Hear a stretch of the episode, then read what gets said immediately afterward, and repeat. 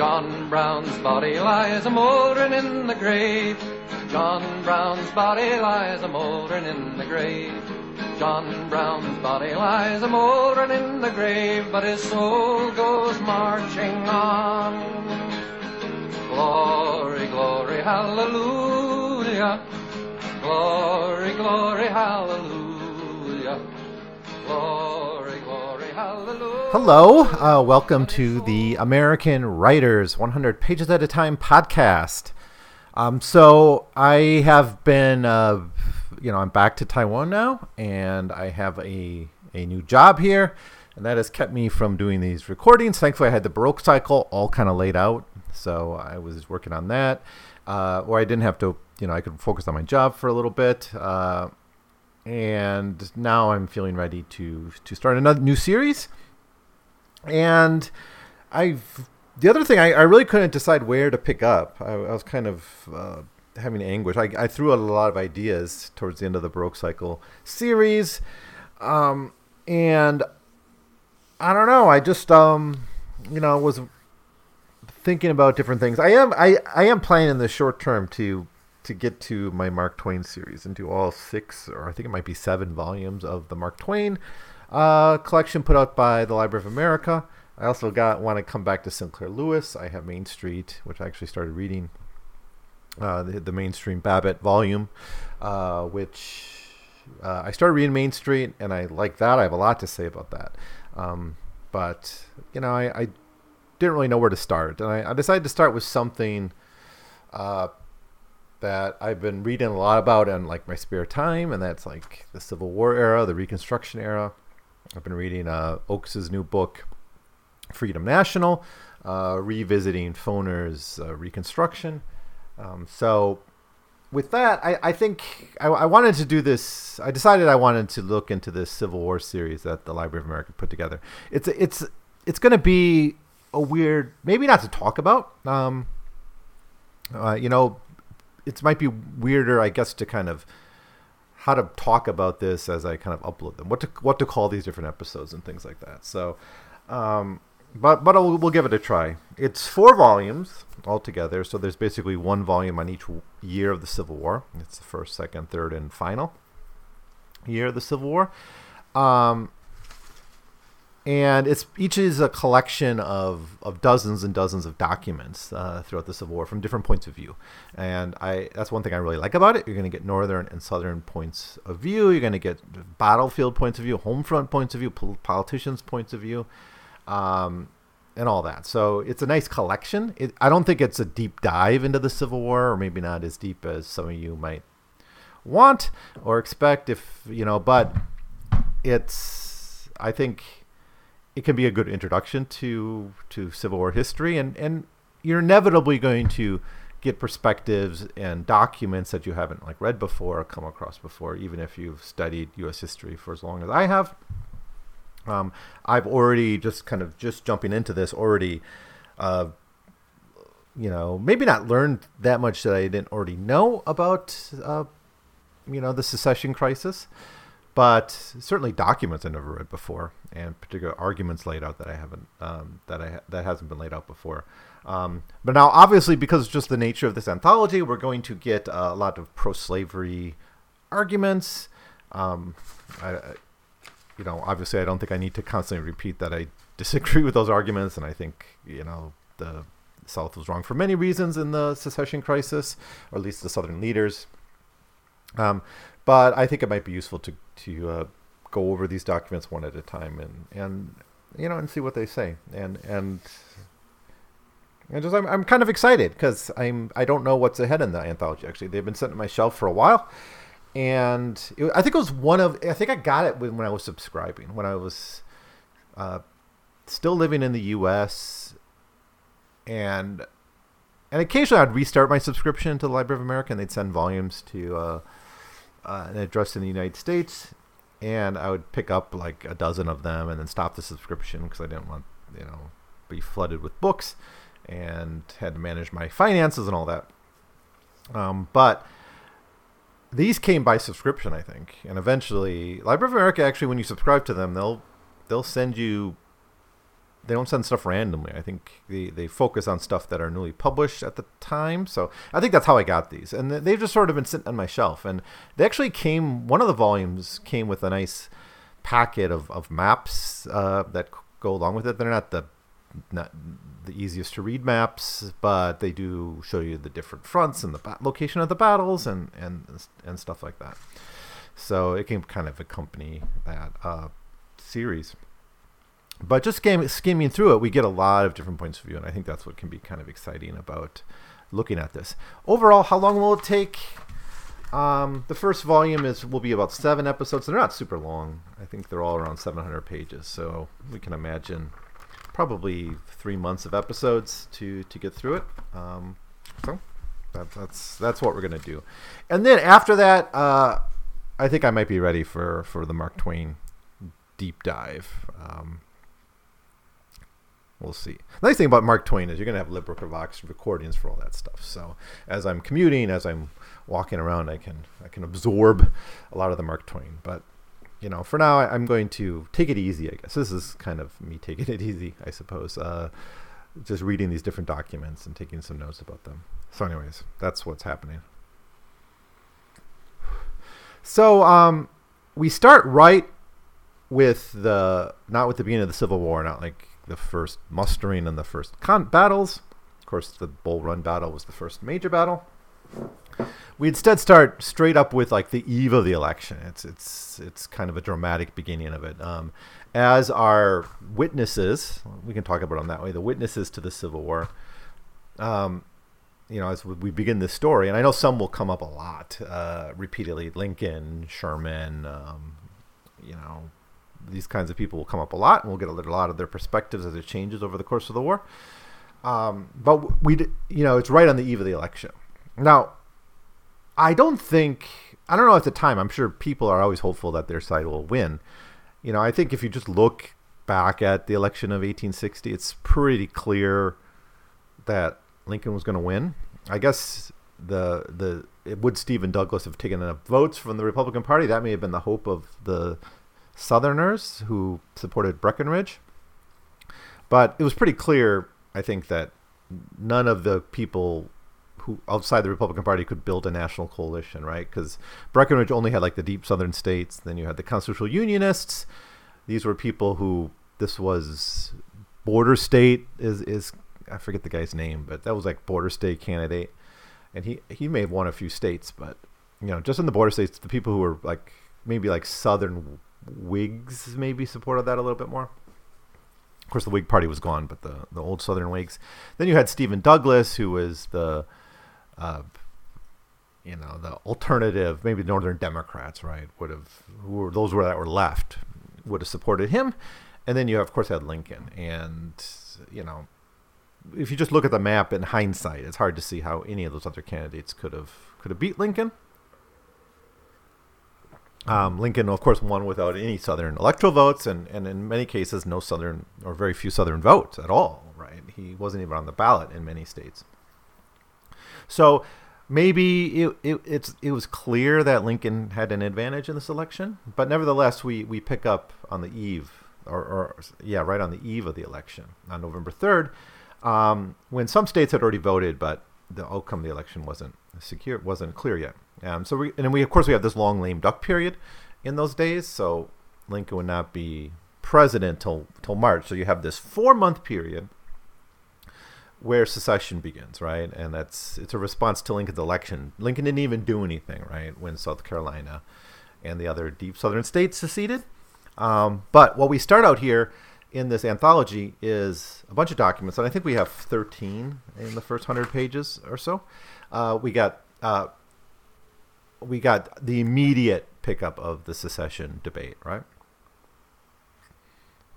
So our first document, just to jump in, and and I, I, think this is why I was hesitating to do this, is because it's like it's kind of like going back to the the Lovecraft letters stuff, um, and you know that was kind of kind of so tedious about it is like you have a lot of these little documents and you can talk about them individually, but it's not like talking about a book or a novel, right? Which is kind of nice. I loved series when I did the series like uh, the Leatherstocking tales, you know, even though I was kind of frustrated with those books from time to time, and they are a bit old fashioned, you know, you're kind of bit by bit going through this epic story, right? Um, five volumes each, hundreds of pages, and there was something kind of nice about that. Here, you're gonna we're gonna get a lot of little documents, and maybe my best approach would be to skip some that don't add much to our conversation. But uh, to the degree I take notes, I'm going to talk about them. Um, so, anyways, as I was trying to say, we start with a November 3rd, 1860 document, uh, a, uh, a document coming out of the Charleston Mercury. A lot of these early documents are um, newspaper accounts, journalist accounts. And a lot of newspapers were partisan in the, well, I guess they still are to a degree, but maybe more partisan than we're used to in our newspapers. Uh, the news a lot more pushed by the editorial board, and the editor is having a big say in what comes out, right? In fact, one of the newspapers we're going to look at was actually Frederick Douglass's newspaper, and it was just called like the Frederick Douglass, the Douglass Monthly. I mean, he literally just called the news. The newspaper was just called his own uh, by his, you know by his name. I think that's after. Um, I, am not sure the history of that particular journal, but uh, maybe we'll look it up when we get to it. Anyway, so Charleston Mercury uh, was a pro-secessionist, pro-slavery uh, document. Obviously, South Carolina being the hotbed of secession, great place for this anthology to be begin actually. And we got Robert Barnwell Rhett Jr., who is the editor of it. And so this is basically his words for the most part. And his argument, and again, this is before the election's resolved. This is, you know, prior to Lincoln taking office, prior to him even being declared a winner. Um, but everyone kind of saw the writing on the wall, I suppose. So we got November 3rd, 1860, uh, Robert Barnwell Rhett and the editors of the Charleston Mercury saying South Carolina should take leadership. Um, why? Well, South Carolina is uniquely united uh, in its uh, goals. Uh, he also says we're at a revolutionary moment. And so he's almost kind of uh, evil Link, uh, evil Lenin here, kind of saying, you know, we got to what's to be done, and we got to seize the moment. We got to take the leadership. Um, so yeah, we could think of Rhett, I guess, as uh, maybe that's giving him too much credit, but you know, he's you you kind of see shades, I suppose, of an evil Lenin. Uh, saying this is the revolutionary moment. This is the moment we have to act and we have to take the leadership. We have to be the vanguard, if you want to use it that way. And he says earlier is better. Why? Why should we act earlier? And he's talking about secession here, again, even before the election's resolved. Why is earlier better? Well, um, he, he gives several reasons. One being the market for our goods is like our stuff's going to market now. So, you know, if we do it after we sell our goods, we'll have, there won't be as much cash on the table. Uh, we won't have the same negotiating position. You know, this is still that Southern idea that runs throughout antebellum history and even throughout the Civil War, where the South said, you know, we're so crucial to the world economy. Our cotton is is is this force of this powerful force in the world market, and everyone will have to listen to us, right? That was the hope of British alliance, right? Throughout the wars. There's a, the British need our cotton, and obviously they didn't, uh, or at least they didn't have that as much need for it as Southerners like to claim. Oh, or, and even nationally, it's like, oh, they North can't survive without our cotton. Um, and again, they they did.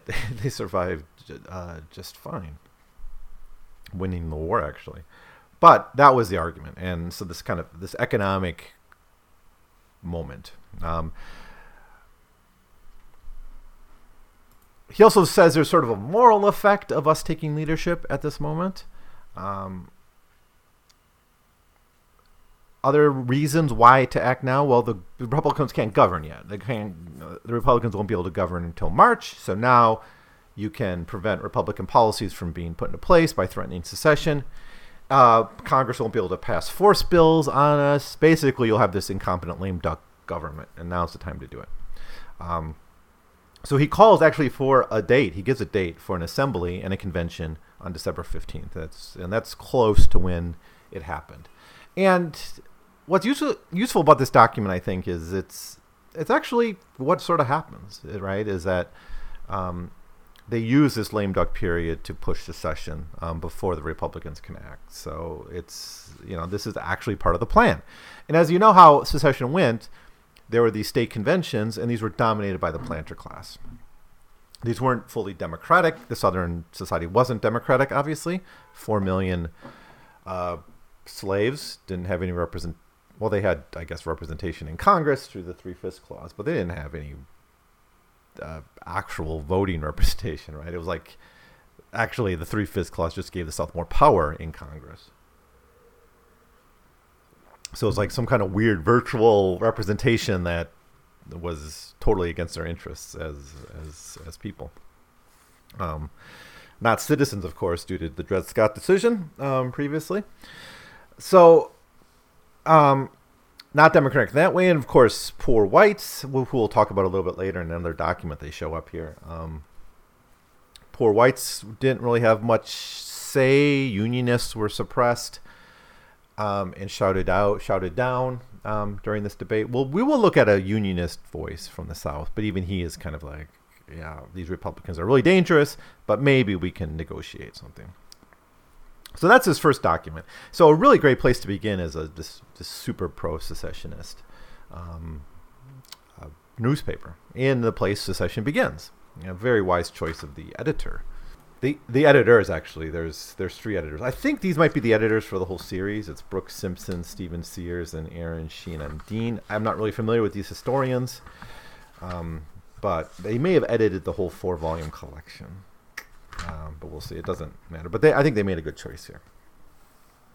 So the next uh, document we can look at is by John J. Nicolay, another journalist. And this is just a memorandum about Abe Lincoln.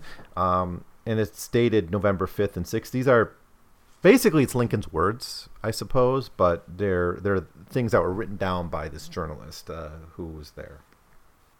And so it's basically a record of a meeting between Lincoln and Henry S. Sanford. And Sanford was sort of saying, you really got to watch out. I mean, things are really not going well in the South, and so it's kind of Lincoln's response to this. Sanford's very worried about secession, and he kind of says maybe you need to listen to more reasonable voices in the South. And Lincoln's response is interesting. He's, he says, and, and, of course this is kind of the the off the record notes, right, of this Nicol- Nicolay, who overheard this conversation or was part of it. Lincoln just says there are no kind of rational voices. There are no honest men in the South. Uh, you know, which isn't kind of how he talks publicly about the South, I think he has got that more compromising attitude uh, in some of his early pronouncements about the South. If you look at his first inaugural and things like that, but um, but he does say like at this point nothing can reassure them, and I think Lincoln was right about this. Uh, obviously, that's that's the truth, as I understand it. Um, there wasn't moderate voices that had the power in the South to stop secession at this point. Um, and the people who maybe could have or didn't want secession were, were silenced or, or shut down.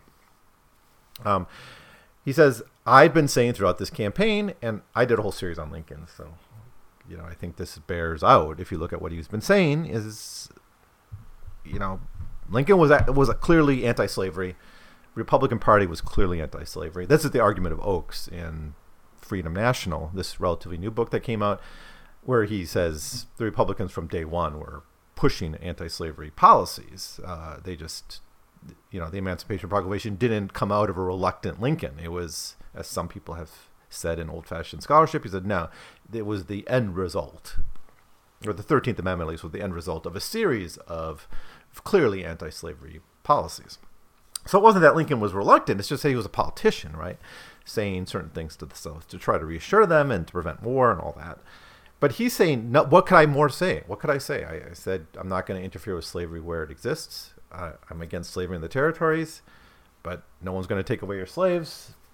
Uh, you know, what more could he say? And I think he's right about that. He did. He was as he was as conciliatory towards the South publicly as public opinion would allow, uh, and his own voters would allow. Right? Remember, he's he's a Republican candidate, um, so he's also got to be anti-slavery enough to build his coalition. Brilliant politician, by the way, obviously. Uh, great, our greatest president. Um, and he says, uh, furthermore, I can't. How if I lick the boot of these secessionists because they're throwing a hissy fit, I'm betraying my voters. Right? So a nice little, uh, it seems like off the record kind of Lincoln moment. So next we got the New York Daily Tribune, uh, sometime in November 1860. It's Horace Greeley is kind of the voice of this. He's the editor of that newspaper. Uh, now this is an interesting document because he's he actually starts with saying, "Oh, we've all lost elect. We know what it's like to lose elections. Uh, I really feel sympathy for you." Blah blah blah. But kind of at the same time, yeah, you lost the election. Um, but he's got this kind of reconciliation voice.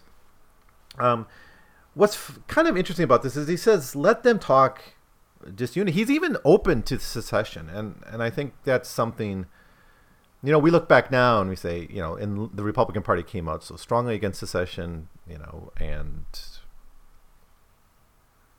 in the months in the during this crisis, but there were, you know, people who talked about it even in the North, right? Like when there was this idea of a Southern slave conspiracy running Congress. Uh, you know, some abolitionists say maybe we should opt out of of the Constitution, right? And and I guess Garrison sort of said that from the beginning, right? The Constitution is a pact with the devil. It defended slavery, so yeah, fuck it. Um, so this idea of, I mean, it wasn't only Southern states talked about secession throughout American history, right? Uh, up to this point. But at the same time, he says it's really dangerous to, to do this. So he, I get this kind of sense that Greeley's saying here, you know, let them rant, let them talk their nonsense about secession. You know, maybe they have the right to do it, um, but it's going to be a stupid thing. So obviously, it's it's against secession, but there's a interesting little kind of openness to uh, the possibility of secession. At least that's kind of a legal right, the right to it. Um, here's what he says about this. We cannot perceive any necessary relation between the alleged disease and this ultra heroic remedy. Still, we say if anyone sees fit to mediate disunion, let them do so unmolested. That was a base and hypocritic row that the House once raised at Southern dictation about the ears of John Quincy Adams because he presented a petition for the dissolution of the Union. The petitioner had a right to make the request. It was the member's duty to present it. And now, if the Cotton States val- consider the value of the Union debatable, we maintain their perfect right to discuss it. Nay, we hold with Jefferson to the inalienable right of communities to alter or abolish forms of government that have become oppressive or injurious. And if the Cotton States should be satisfied that they can do better out of the Union than in it, we insist on letting them go in peace.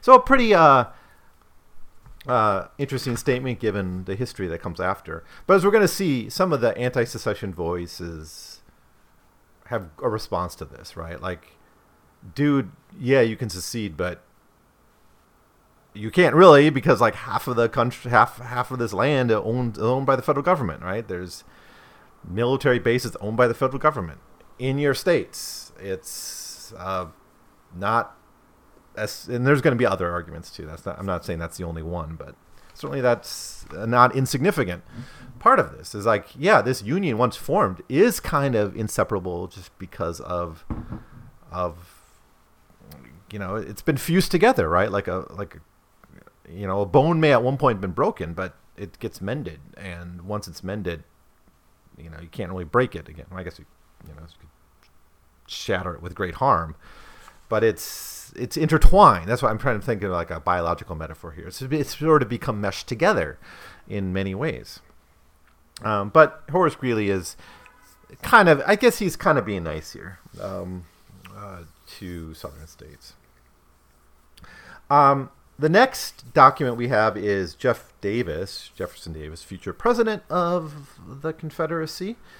If uh, you want to use a president in quotes, I'm not sure. Uh, you know, I guess the Republicans held there was never really secession was never legal, so Jeff Davis never was never really a president. But that aside, we'll just call him that. Um, so Jeff Davis to uh, Robert Barnwell Rhett Jr., the editor of the Charleston Mercury, who we just talked about.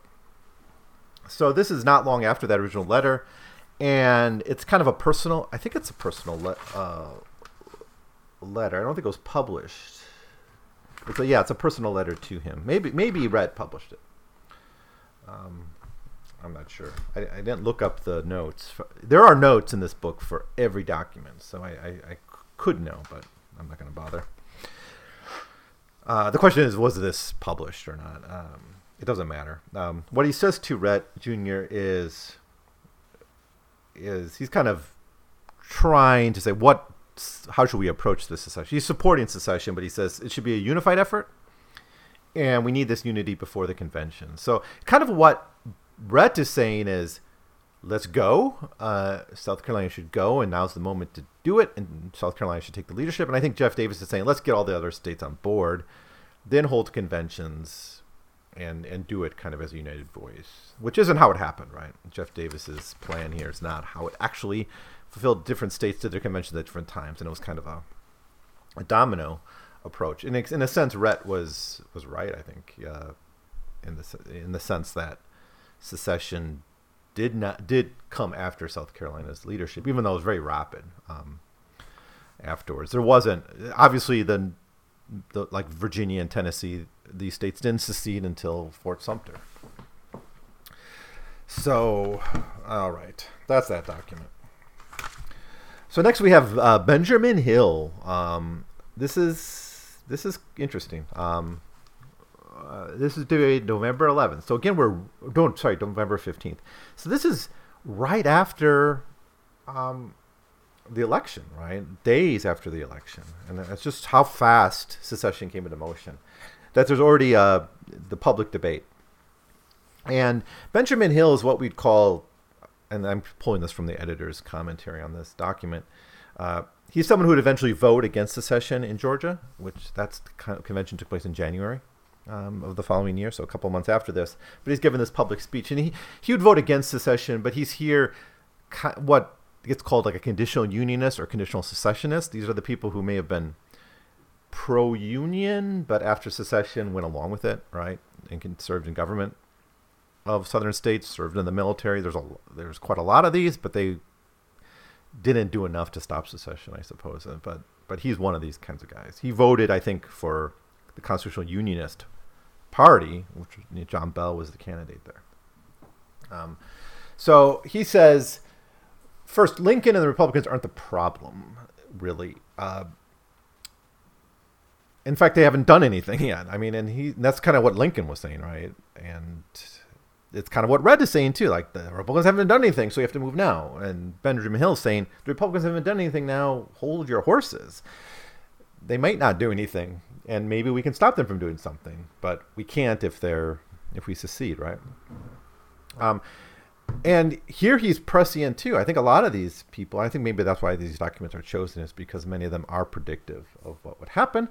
He says uh, Lincoln is not the problem; rather, it's anti-slavery sentiment in the North uh, in general, and the Republican Party may be the only thing that's stopping it. This is, you know, how there's that really conspiratorial attitude, North and South, in the you know in the 50s you know southerners believed that abolitionists were running the republican party and running the whigs or before that and were going to do anything they could to crush slavery. That obviously wasn't true. Abolitionists were a small minority of the northern population and northerners who were even maybe racist or not abolitionists believed planters were running the government right and we can debate which was true. I, I, guess I think closer to the mark were the Northerners who were fearful of, of Southern power. Um, but in any case, he says this idea that anti-slavery sentiment is rampant in the North and it's going to stop at nothing, destroy slavery. It's not Lincoln. He kind of takes Lincoln at his word here um, in his public pronouncements during the election. But he does say this is what he where he's prescient, I think, and he says secession will end slavery, which it did, right? It took a war, but he does, he also says that Republicans sort of want disunion. So in this, he's he's not like blaming Lincoln himself. He's saying the Republican Party is coming out of this anti-slavery sentiment in the North, and they are the ones pushing disunion through their reckless policies. But we can stop them, right? Um, and he he says he he pulls up various things here. For instance, he says. Um, uh, like the England, how England ended slavery in its colonies. It's not really applicable to the U.S. Slavery is not really necessarily on its way out. England depends on slavery. So this was another common Southern argument that not just Hill shared, but many secessionists shared. But he's just interpreting it a little bit differently. Um, secessionists said England needs our cotton so much and depends on slavery so much that they'll be forced to ally with us or recognize us. Hill's saying there's so much dependence on Southern cotton that the that the Republicans can't afford to push disunion. They might talk that way, but they're they're, they're going to be limited by their their necessity to have um, their the necessity to have what am I trying to say? Necessity to have cotton. Again, this idea that cotton is so important. He also says the Constitution defends slavery. Absolutely right. Um, and this is another point that James Oakes makes in Freedom National, is like the biggest problem for the Republicans in ending slavery was the Constitution itself, right? And that's why the Thirteenth Amendment had to be passed. The Const- you know, what what started out as just a what the founders may have thought of as a short-term compromise, because many of them believed slavery was on its way out. They didn't realize the cotton gin would come and the expansion west and the whole that would entrench slavery. Um, in the United States. They didn't know that was happening. They thought these things like the fugitive slave law and the you know the discussing of the slave trade, all these things in the Constitution that in the three fifths clause, these things that explicitly defend slavery or at least acknowledge it, uh, would become the biggest hurdle to ending slavery. Um, and Hill here is right. He says, look, the Constitution defends slavery. Um, and instead, so the Southerners should just demand a defense of the Constitution, not throw it out which secession would do. Uh, and then he also makes a more practical argument that the South is simply not prepared for war. So this is a pretty interesting document. It's, it's one of the documents that I wasn't really aware of. Um, you know, I wasn't aware of these voices. I guess and it's not just most of these documents I wasn't aware of, uh, haven't read before, but I wasn't so much aware of uh, this kind of conditional secessionist, conditional unionist anti-secessionist voices in the South, and and I'm, I'm sure, I was certain some existed, but I never read any of them or was not aware of them. So this an, and I didn't really come across their arguments before. So this is interesting um, uh, point of view, I guess. The anti-secessionist, pro-slavery Southerner. Um, so next we have November sixteenth, uh, the New York Daily News. Um, on uh, uh, on the right of succession. Um, and it's obviously in this this right doesn't exist. Um, it's it, let me find it though. Yeah, here it is. The right of the states to secede is the article. Is the article? Um, this was a conservative newspaper um, that supported Breckinridge, who was the uh, pro-slavery Southern Democrat candidate. So I mean, a northern newspaper, the New York Daily News, supporting this radical pro-slavery Southerner for president. Um, but it's opposed to secession. So this is another really interesting voice that maybe you're not a, that may, maybe many of us didn't think about that existed. Is that there was some pro-slavery voices in the, in the North. I don't know its distribution of the New York Daily News. Maybe this was the New York journalists you know, market, marketing to the South. I don't know. Nevertheless, he says there is this permanent union, this perpetual union, backed up by by the majority of Americans. It's a binding contract. So, quote, no, the, no decree of a court can dissolve the states as it can a corporation. The only power within, is within the states themselves, and a state, once a member of the Confederacy, cannot secede without the consent of the others. The majority must rule. Um, and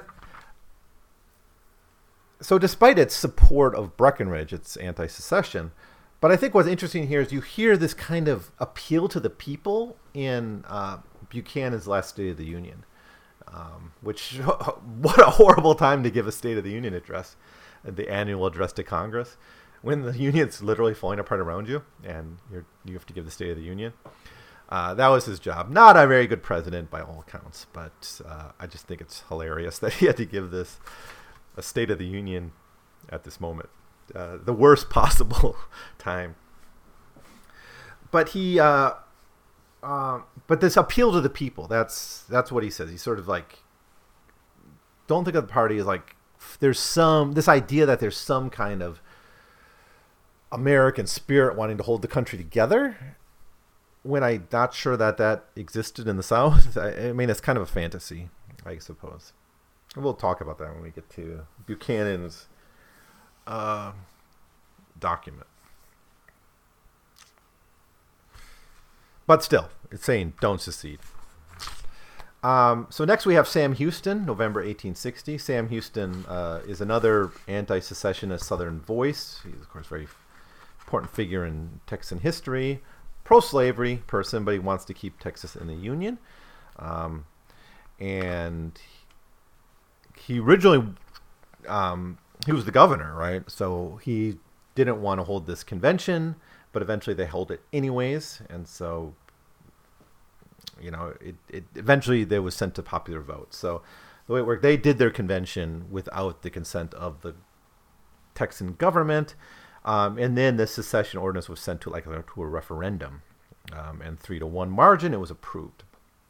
Um, of course, obviously, black men could not vote in that uh, that election. Um, and then Houston eventually was kicked out of office when he refused to accept that. Um, but obviously, so we would expect a pro-union uh, document here, and that's exactly what we get. And he makes the arguments, sort of what Hill makes, like don't abandon the Constitution. It's you, you don't throw it out because that's not only defending what you want, which is slavery. It's it's kind of our identity in a way. And he says nothing will really be gained by by secession. Um, you can also imagine, you know, he fought so hard to make Texas part of the United States not that long ago. So you can imagine his frustration at uh, Texans so quickly trying to throw throw out um, throw out the Constitution, throw out the the Union. But you, I guess you see in this, just like um, what's his name, that other guys at uh no the new york daily news is it kind of appealing to the idea of the people. You have houston appealing to the constitution. That's another common appeal. People people uh, gave during this debate.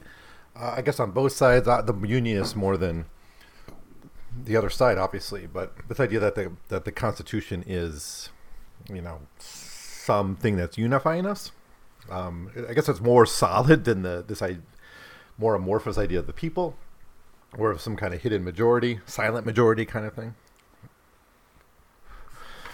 But anyways, our next document here is um, George Templeton Strong's diary. He was a Northerner, New Yorker, um, and I think he's going to show up a lot because we have his like journals, his diaries from the war. Um, just a lawyer. Um, he was kind of, but he was uh he was the treasurer of the U.S. Sanitary Commission during the war, and he helped found the Union League. So he's not a major figure, but um, I think he show, he'll show up a lot because we do have his his diaries. um, what 25 years his diary is so a whig turned republican so he's a he's a he's one of those um but anyways he's he's given his personal views, and he's he's coming off as kind of a pessimist about secession. He's going to be like Sherman's going to be the same way. Sherman's going to have a very different point of view though, because he's in the South at the time.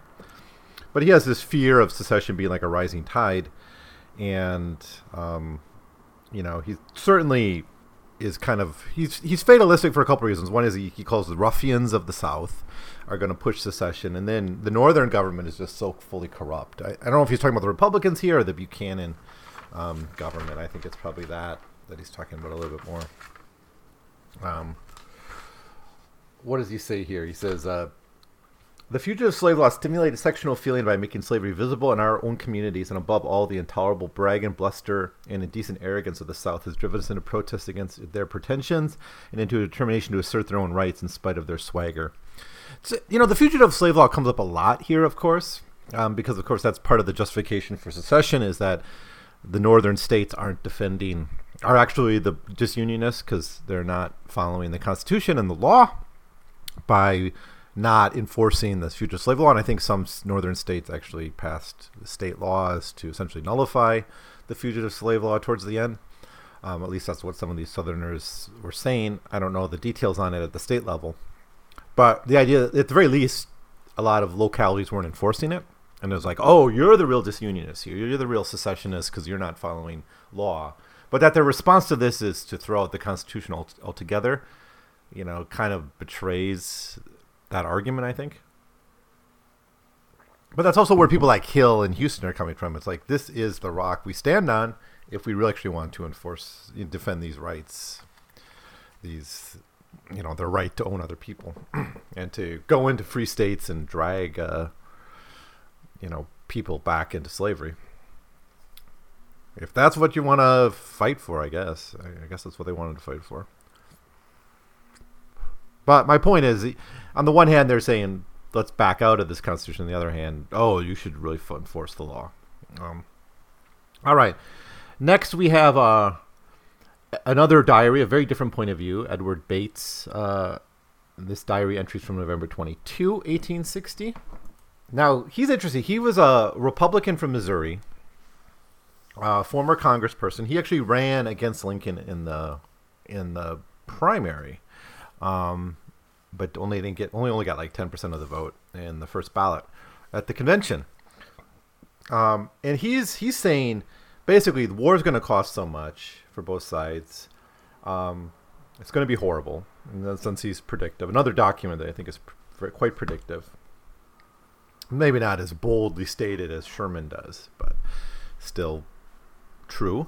Um, but he he thinks secession is bluster. That that's where I think he's wrong here, and obviously history is going to prove him wrong. He, he, thinks secession was just bluster for a better compromise. And and maybe there's an argument to me. That first argument document we looked at is kind of saying that uh, the Rhett Jr. the the what's it the South Carolina newspaper saying let's push now. Maybe we can get a better deal.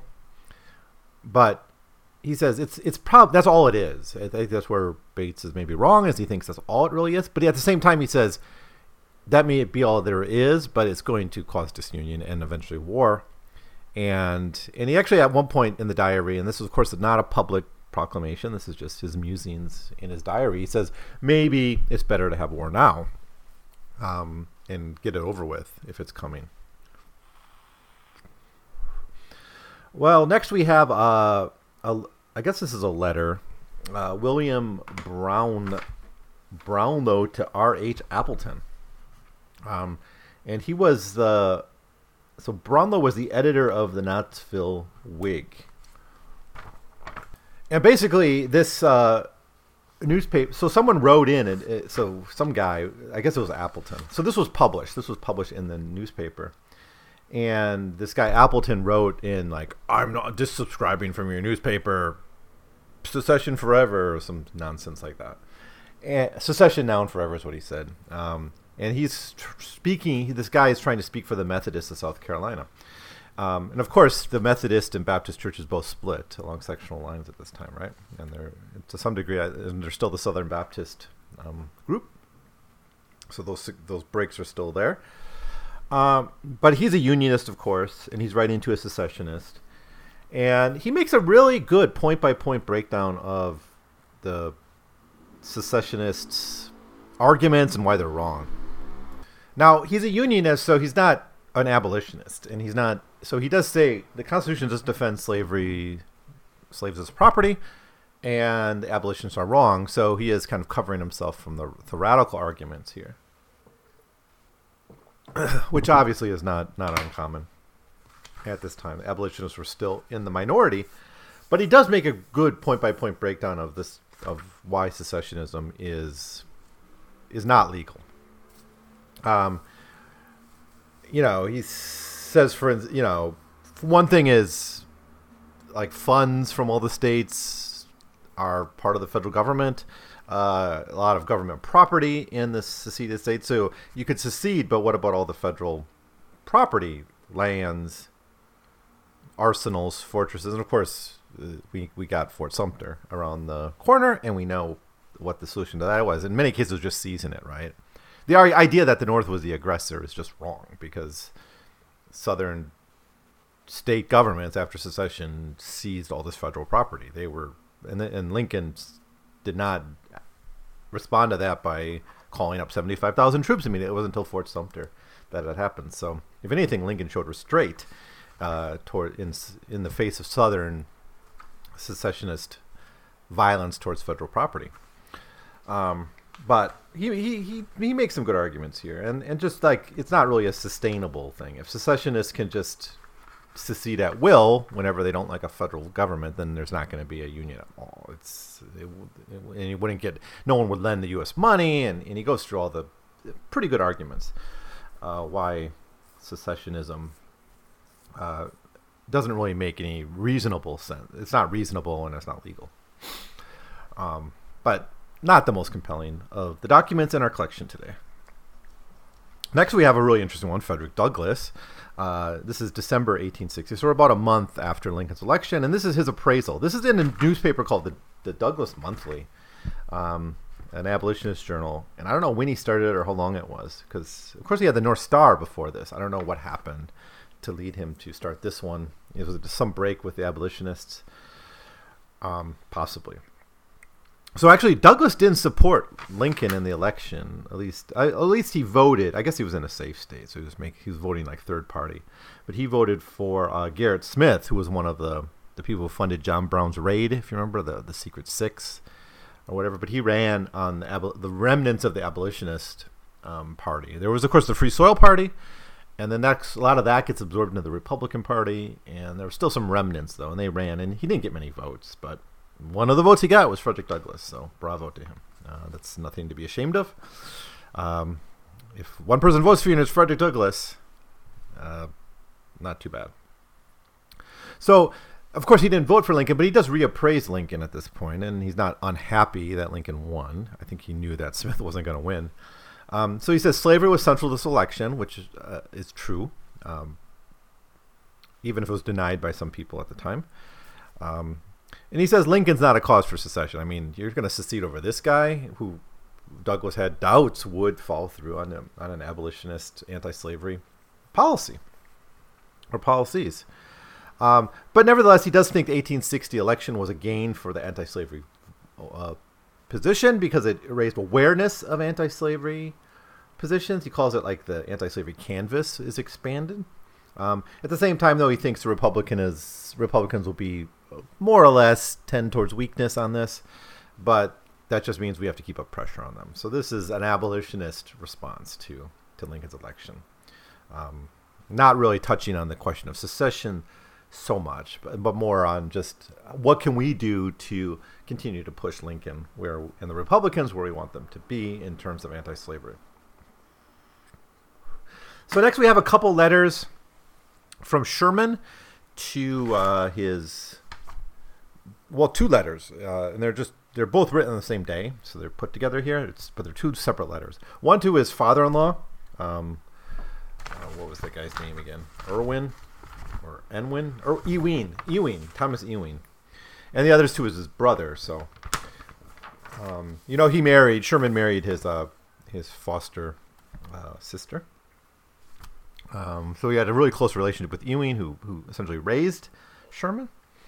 Um, and of course, at Sherman at this point, he had he had left the military and he had, he, he had done other things, and he came back to work. Um, what was he? He was, he was running. He was superintendent of the Louisiana State Seminary and Military Academy.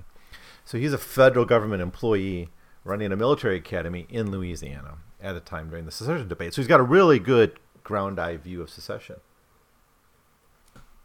And of course, he's got a lot in his mind, like if I quit, I'm not to have a. Do I have a job? What if secession doesn't happen and I quit?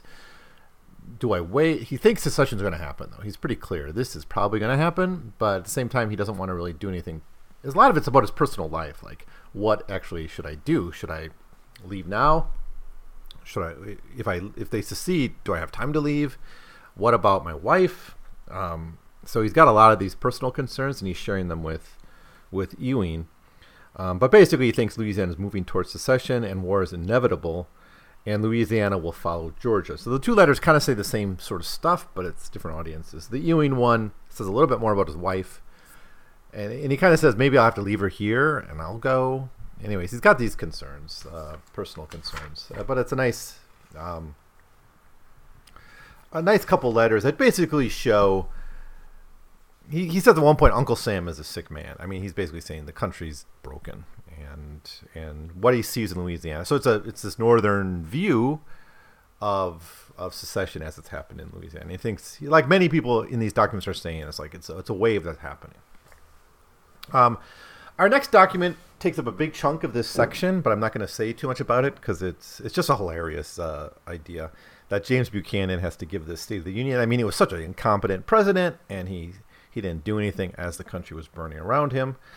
Literally, war was war started right in Kansas, um, but it's the it's the last uh, it's his last State of the Union, last um, annual address to Congress, and I just what I want to say here is. Um, obviously, he, he's wrong about so much here. He, like he said, states are wrong not to enforce the fugitive slave law, when in fact they were absolutely right not to enforce it. But he talks a lot about the rights of southern states. He's a Democrat, right? So he's that's part of his constituency, and you can tell he's bowing down to them. You know, Lincoln compromised for political reasons too, but he was always on the right side of history, and he always had the right goal at the end. Buchanan doesn't. He's just a, a political hack. Um, I haven't read a biography of him, so maybe there's some historian out there who, who's got a different view of him, but everything I've read suggests that he was um, his hands was tied by the the Democratic Party, which didn't really know how to handle this crisis. You know, the breakdown along sectional lines of the party.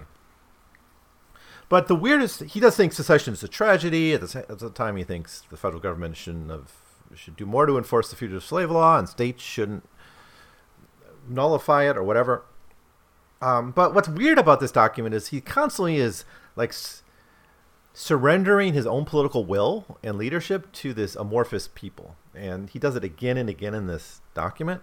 Um, so even though he's like talking about states' rights, he his only hope is really that there's again this kind of silent majority of reasonable people that are going to, you know, basically do what the southern states want, and you know the anti-slavery forces will just shut up, and and the nation go forward. But you know, I just don't think that existed at the time. It may, you know, there's nothing wrong, I guess, on the surface of appealing to the people, but if you're doing it to surrender your political agency and surrender your leadership and just be kind of a douche, then I don't know how I feel about that. It's it's kind of misusing the concept of the people too. And when the people are divided, you can't make that same kind of kind of claim. And there is kind of an authoritarian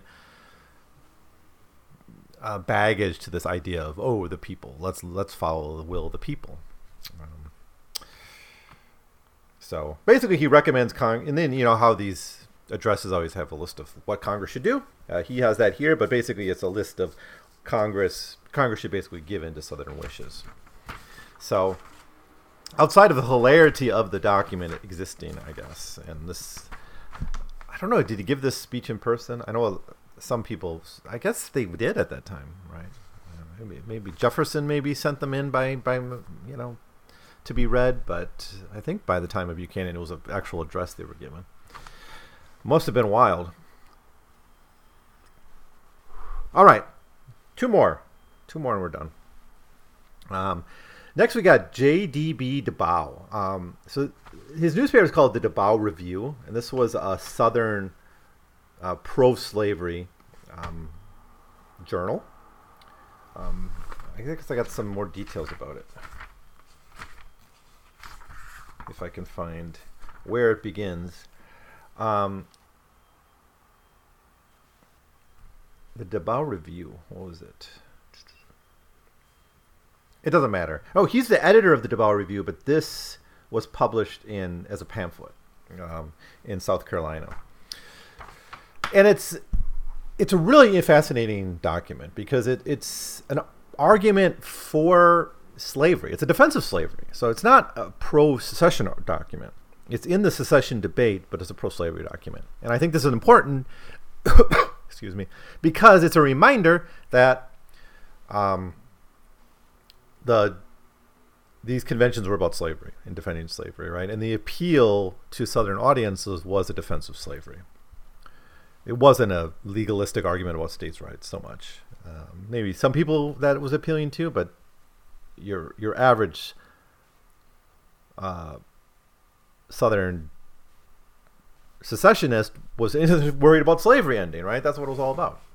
Um, and so this argument's targeting the non-slaveholders of the South, and he, he, so he's got some really he's got an interesting approach. And for, for, one thing, you know, this idea that I think some people might still have still have and still say when they talk about the South, especially if they're like Southern apologists. They'll say like, oh, only a handful of Southerners were actually slaveholders, right? It was like a handful of big planters, and you know most people didn't have slaves.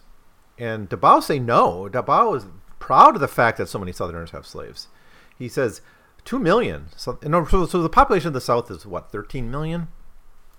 No, sorry, that's the wrong number. It's uh, I, I, think I, I, think I added I think it was nine million, and I added the four million slaves or three point five million slaves to get like thirteen million. Actually, nine million was the total population of the states that seceded. Maybe if you add uh, Kentucky, Missouri, uh, Maryland, Delaware, you get uh, you get more.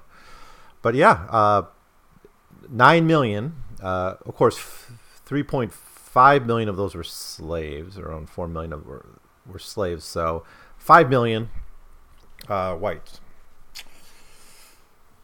Um, and then there's a free black population there too. He says, "Oh, two million are slaveholders." Now he adds up. He not, not it's not that two million people literally own slaves. It's he added up the family, right? You know, so he took a family and uh, grouped them together, and he kind of has a formula for doing that. He's kind of a he. I think he did a lot of. The guy who wrote this did a lot of statistical research and stuff in his journal. It was more like an economic journal. It sounded like that way, anyways. Um, so he's really proud of these. Like most, or maybe not most, but a huge chunk of the South are slaveholders. So it's a very, in a Herrenvolk democratic way, it's a, it's a it's a democratic institution in that many people benefit from it. And then he goes through kind of some arguments that are pretty, you know, well known. We've heard these before.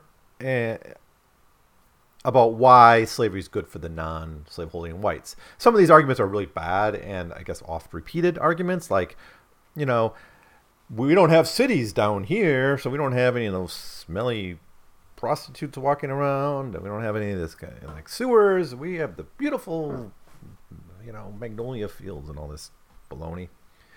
You know, that's what pro-slavery people have been saying for a long time: is that we are not corrupted by industrialization. We don't have foreign populations to compete with. Uh, we just have good ethical Americans and all this. he even makes one weird argument that I've never heard before. I don't know if the numbers pan out, but he says wages were higher in the South and the North for non slaveholding whites.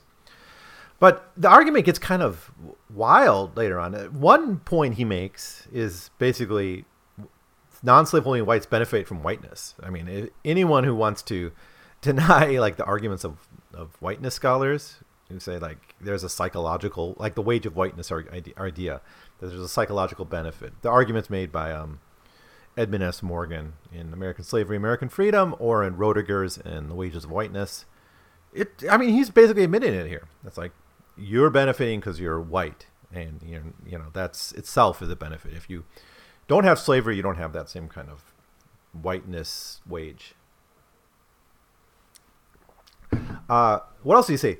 Oh, you're going to become slave owners too. It's like this rising tide kind of idea. It's like, oh, eventually you'll own your own plantation. And he, and he makes another argument, which I think is probably backed up because I've seen this in historical research. It's like a lot of the plantation owners weren't didn't inherit their plantations and their slaves. They, you know, they worked their way up. You know, and as they made money, they invested in more slaves. They got big. A lot of them were first generation people. I think. Um, maybe it's James Oakes again. His book about the Southern economy may have made that case, but certainly it's. I've read this in literature on the antebellum South, is that there was this kind of upward mobility for whites into the slave owning class. It wasn't uh, an entrenched uh, aristocracy. So he's right. So he, I think this pans out, and he's, but he's using this as an appeal to the non-slave holding whites, saying, "Just wait." eventually you'll get a slave of your own, and it won't take that long. You save a few a few years' wages. You save for a couple years from your wages. You can buy a slave too. Um, many slave owners start as non-slave owners. Uh, he says, "Oh, if not, you don't get it. Your children will, right? This this same thing you we hear throughout American history about how each generation is going to do better than the next. Don't critique the system, even if you have it bad, because you know things are getting better for you. Um, and then he says this weird argument that non-slaveholders are important in Southern politics and industry, and we have a place for you in so- Southern culture, and Southern society. Um, slavery contributes to the general prosperity of the South. If you take away slaves, we're all going to be poor from it. He says, look what happened to Haiti. Haiti was a prosperous colony with slavery, and then they got their independence, and they become a backwater. Um, I don't know it, it, how that pans out. I mean, Haiti for most under French rule was not prosperous for most Haitians. Most like ninety percent of them were slaves. So, you know, I don't buy that argument, but he makes it. It's, it's an interesting one, anyways, because I think people looked at Haiti as maybe an example of, of why why slavery shouldn't end. he says ending slavery will harm poor whites. He doesn't really have an argument for that. Just saying, if all the rest is true, then ending slavery would be bad for you. So he his argument comes from various directions, and it's something we we hear so much in American history and other contexts. You know, when when people are critical of the system, people uh, others will throw out and say, "Oh, you just got to wait. Look how poor people were 100 years ago. If you just you look how rich poor people are in America." That kind of thing. It's like this: you're in constant prosperity, and so you shouldn't complain if you don't have a big pie yourself. But then he's very unabashed. Like the goal is like all what I think he basically seems to be saying, the goal is all Southerners will one day have slaves. So, anyways, that's the argument. Really, really fascinating. I think this was maybe the most interesting read in this selection for me. Um, then we got uh, our last one Joseph E. Brown to Alfred H. Colquitt and others. Um, Joseph E. Brown uh, was governor of Georgia. And so this is a very, very important uh, document in the lead up to the secession conventions. And it's a pro slavery article published in the newspaper. Um, and he says the winds are moving towards abolition. Um, he says we have to do this because abolition will be a disaster. Who's going to compensate the slaveholders? Um, Southerners. Uh, he he says he's still thinking not in an abolitionist way, but maybe in a moderate way that you know this um, compensated emancipation idea that was floated around. He said, "Well, where the money coming in that from? It's going to come from us. You're just going to tax Southerners to pay, you know, off. So it's you're robbing Peter to pay Paul in a way, and and in doing so, destroying the Southern economy. But there's a lot on class here. There's a lot of like interesting class uh, politics here about you know how the end of slavery will hurt the poor whites. Um, and so, similar to the previous argument, both this and the previous one both make an appeal to the poor whites, or at least the non-slaveholding whites, to say you're you're benefiting as much. And if you're thinking about war, and you've got a population of of less than 10 million whites, only a, some of them who can fight, you want everyone on board, right? and so they're they're laying the groundwork for this population, which they know will be problematic, and it would be problematic for the war, right? It would be a big source of, of resistance to the Southern war effort. Would be lower class whites resist, you know, desertion, Unionists in some parts of the South, West Virginia, Eastern Tennessee, places like that. So this is uh, tr- very much like the DeBow piece, trying to argue for um, the, the the benefits slavery gives to to the poor whites. Um, sorry, excuse me. Got a bit of a cough here. Um, so the next uh, set of documents I'll look at in the next episode. I'm done for now. Um, like, as always, I'm going to do about 100 pages at a time here, which should be easier to space up because there's so many documents in these books. And I'm having a lot of fun. I think this is really fun to talk about. Um, the next set will take us at least to Davis's inauguration, so up to the creation of the Confederate States of the so-called Confederate States of America, um, around March 1861. So, um, so the really the I guess the focus will be on the secession conferences and all that. Um, so who are we going to hear from? Let me, let me just look. John Crittenden uh, Henry Adams, um, Abner Doubleday, uh, Reminiscence of Fort Sumter, uh, the South Carolina Convention's De- Declaration of the Causes of Secession, Herman Melville um, on the on the on the secession, uh, Jefferson Davis's farewell address to Congress, Robert E. Lee. Um, some Fred, more Frederick Douglass. Any women here? Yeah, Catherine Edmondson. We haven't heard from a woman yet. So I hope this uh, anthology doesn't forget women. Oh, here we got Sullivan Ballou farewell letter. Ah, that's nice. Um, anyway, it's great stuff coming up. So I hope you're digging this as much as I am. I'm certainly enjoying this. Uh, far. We'll see how it is in 20 episodes when I get towards the end. But so far, I'm having fun. So, anyways, thanks for listening. If you have any comments about anything I've said or complaints about how I said it, um, send me an email at 100pagescast at gmail.com or contact me on Twitter. Um, I will uh, see you next time. Thanks for listening. With his 19 men so true, he frightened old Virginia till she trembled through and through. They hanged him for a traitor, they themselves the traitor crew. His soul goes marching on. Glory, glory, hallelujah. Glory, glory, hallelujah. Glory,